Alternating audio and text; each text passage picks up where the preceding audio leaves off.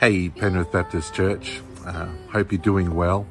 And uh, welcome to our, our third message in our series that we've called Help Holy Spirit. And uh, for the first two weeks, uh, Mark has just been sharing around uh, the, the person of the Holy Spirit, how he is our helper, he's our advocate. Um, in old fashioned language, the Bible says he's our paraclete, which is this fancy word for, for helper. Um, and then he also talked about how the Holy Spirit's a part of the Trinity. Um, three persons, God the Father, God the Son, and God the Holy Spirit. So if you want to go back and, and catch up on in any of those, they're really great and really helpful teachings uh, around understanding and learning and growing in our understanding and relationship with the Holy Spirit in our lives. And today I'm going to be sharing around our desire for the Holy Spirit. And uh, it's an interesting uh, assignment to try and talk about a desire for something, or in this case, someone, um, which is very much experiential. When we talk about a desire for chocolate, or a desire for um, Disneyland, or a desire for, I don't know, you, you fill in the blank. Um, it, it goes beyond the physical substance of the thing. There's there's excitement, there's joy, there's amazement, there's a whole lot of things that can get tied up into that word desire. And so to speak to speak about having a desire for the Holy Spirit, it, it needs to go beyond the theoretical, um, and and go a little bit deeper into us, into our, our soul, into where we where we feel things deeply as well. Um, so it's good to have a, an understanding, an intellectual understanding of who is the Holy Spirit, and we've been talking about that the last couple of weeks. But today we're going to talk about our desire for the Holy Spirit. Do we desire Him? And um,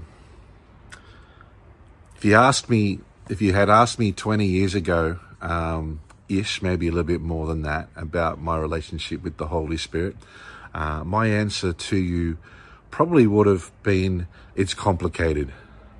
Um, I don't know where I first gleaned or got my first initial understandings of who the Holy Spirit is. Um, but for whatever that was and from wherever that was, it really wasn't helpful uh, to me. And I had this idea that the Holy Spirit was confusing. The Holy Spirit was um, kind of awkward to me the gifts of the Holy Spirit were awkward to me. I, I, didn't want to go there. I didn't want to touch it. I couldn't explain it. Uh, and so I held the Holy Spirit at arm's length for a long time, not really wanting to draw closer because I didn't understand. Uh, some of the things I didn't understand was that the, the Holy Spirit is just as loving as God the Father. The Holy Spirit is just as gracious as, as Jesus.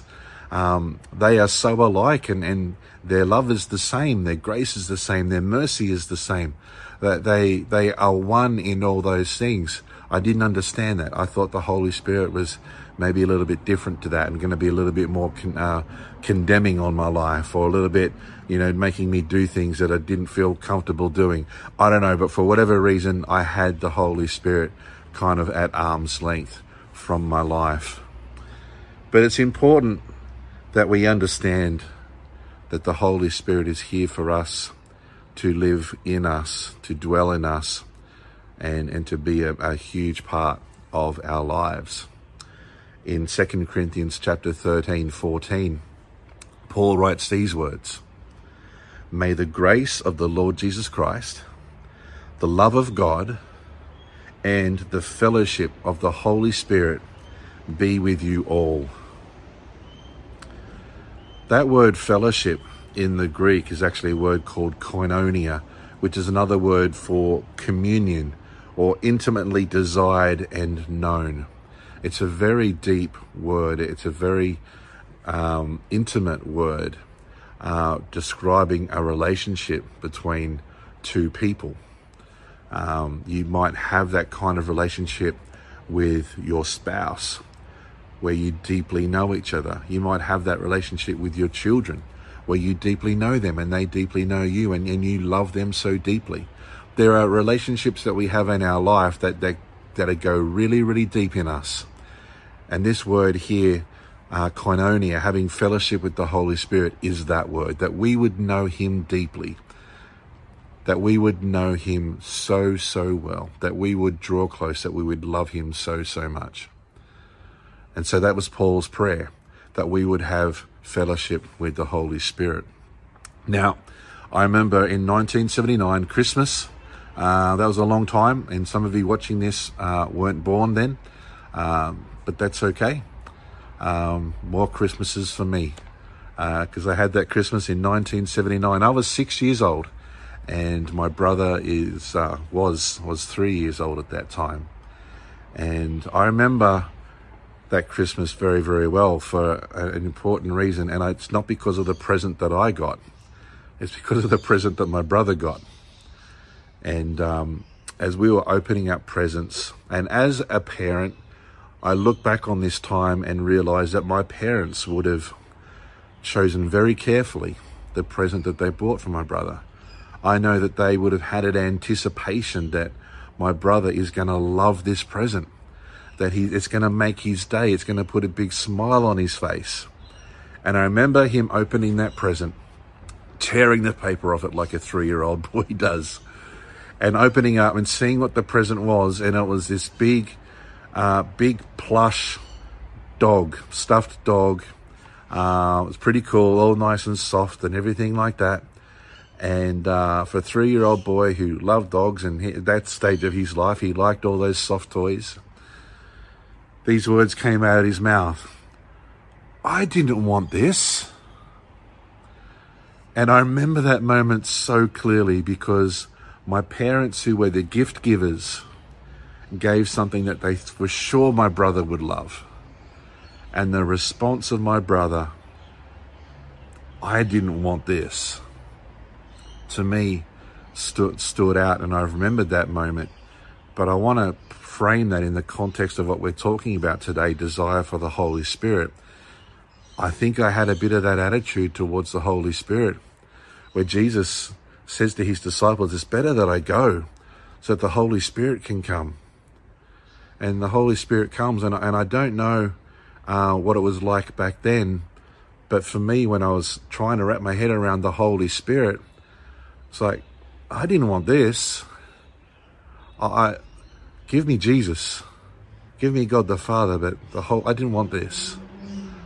That was part of my journey. I don't know if that relates at all to you in any of your journey of, of where you maybe used to be or maybe where you are today. The Holy Spirit came though, and He came with power. And in my ignorance and selfishness, I just had that attitude. I didn't want this. So I wonder if you can relate to that today. I wonder if anyone can relate to what I've been saying because I want to switch gears now, talking about how I did not have a desire for the Holy Spirit, but now talking about that we do and that we can have a desire for the Holy Spirit. I want to spend more time with Him. I want to know who He is, not just for the stuff that He does. I want to know Him more deeply. I want to know Him more. I want to know him much, much more. In John chapter 11, this is our main text for today, starting with verse 5.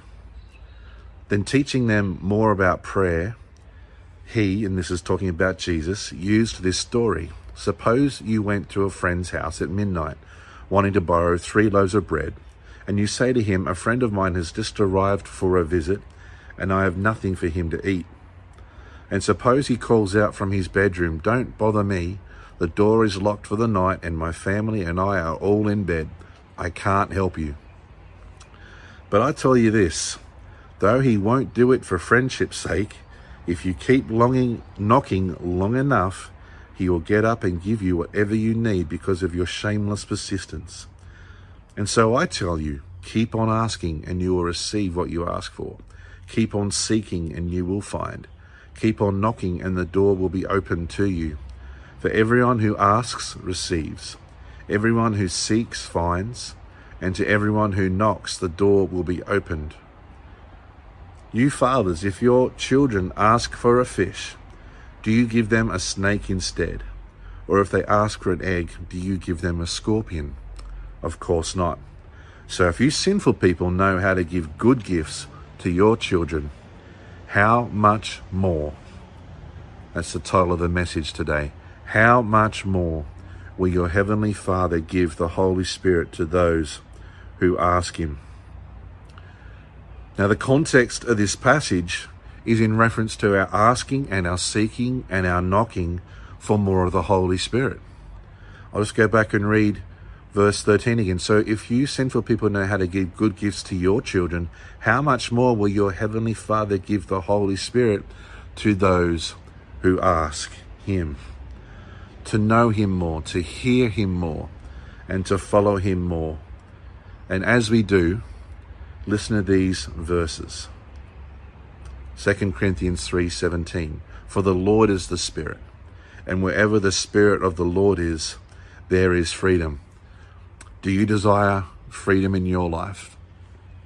Freedom from sin, freedom from pride, maybe it's freedom from addiction, freedom from comparison with others, more more fruit of the Holy Spirit and, and less of me, just to live that freedom life.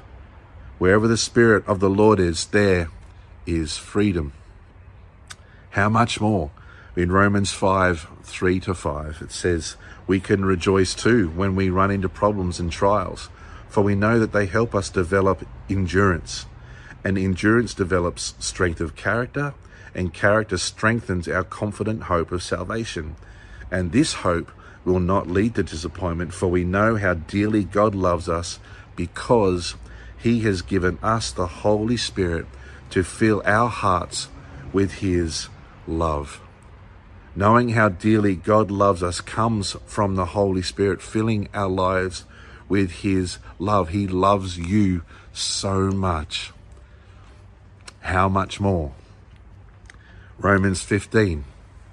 I pray that God, the source of hope, will fill you completely with joy and peace because you trust in Him. Then you will overflow with confident hope through the power of the Holy Spirit. In a world right now where hope seems so unattainable for so many people, there's things going on at national levels in the home. A lot of people living without hope right now. But the verse, the verse I just read says, then you'll overflow with confident hope through the power of the Holy Spirit. The Holy Spirit is amazing to us. How much more? Acts 13.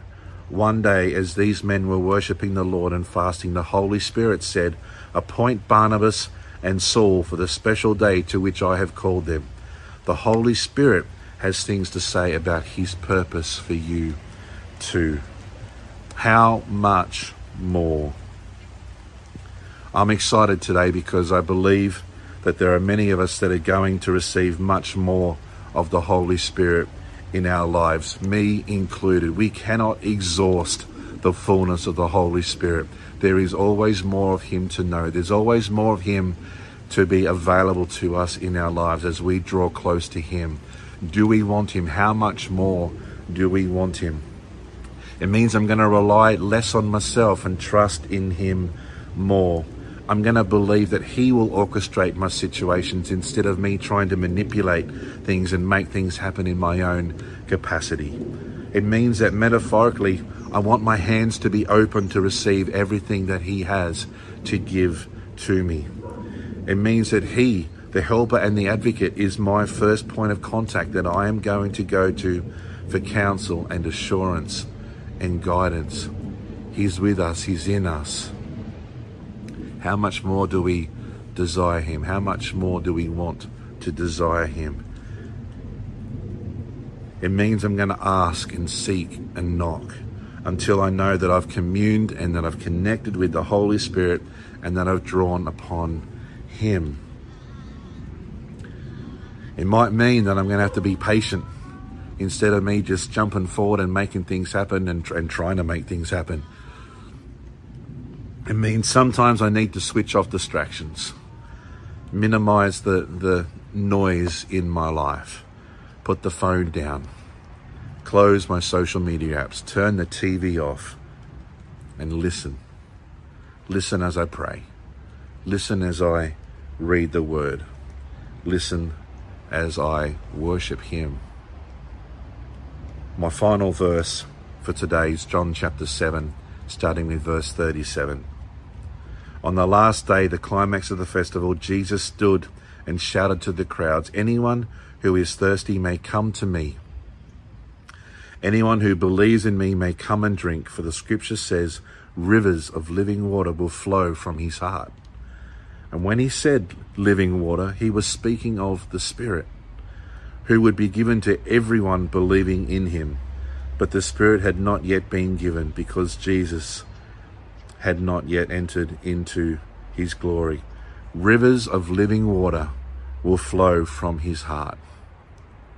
I would love that to be my consistent and constant experience. To have the Holy Spirit, that rivers of living water would flow from his heart. How much more do we desire the Holy Spirit? Pray that we would know him more, that we would ask and not give up asking, that we would seek and not stop seeking, that we would knock and keep on knocking. We don't do those things, and Jesus wasn't saying to do those things because he's reluctant to give us.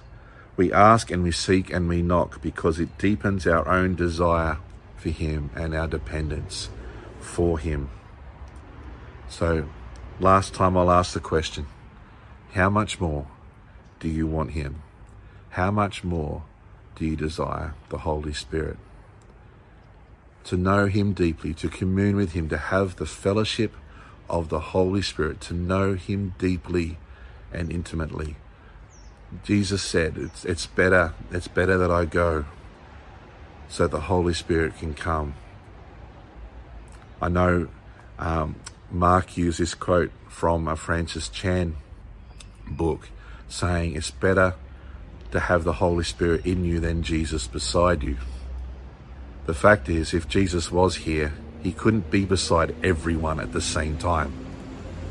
He couldn't be next to seven billion people because when he was here, he was one man. But the Holy Spirit can be in every one of us. Isn't that better?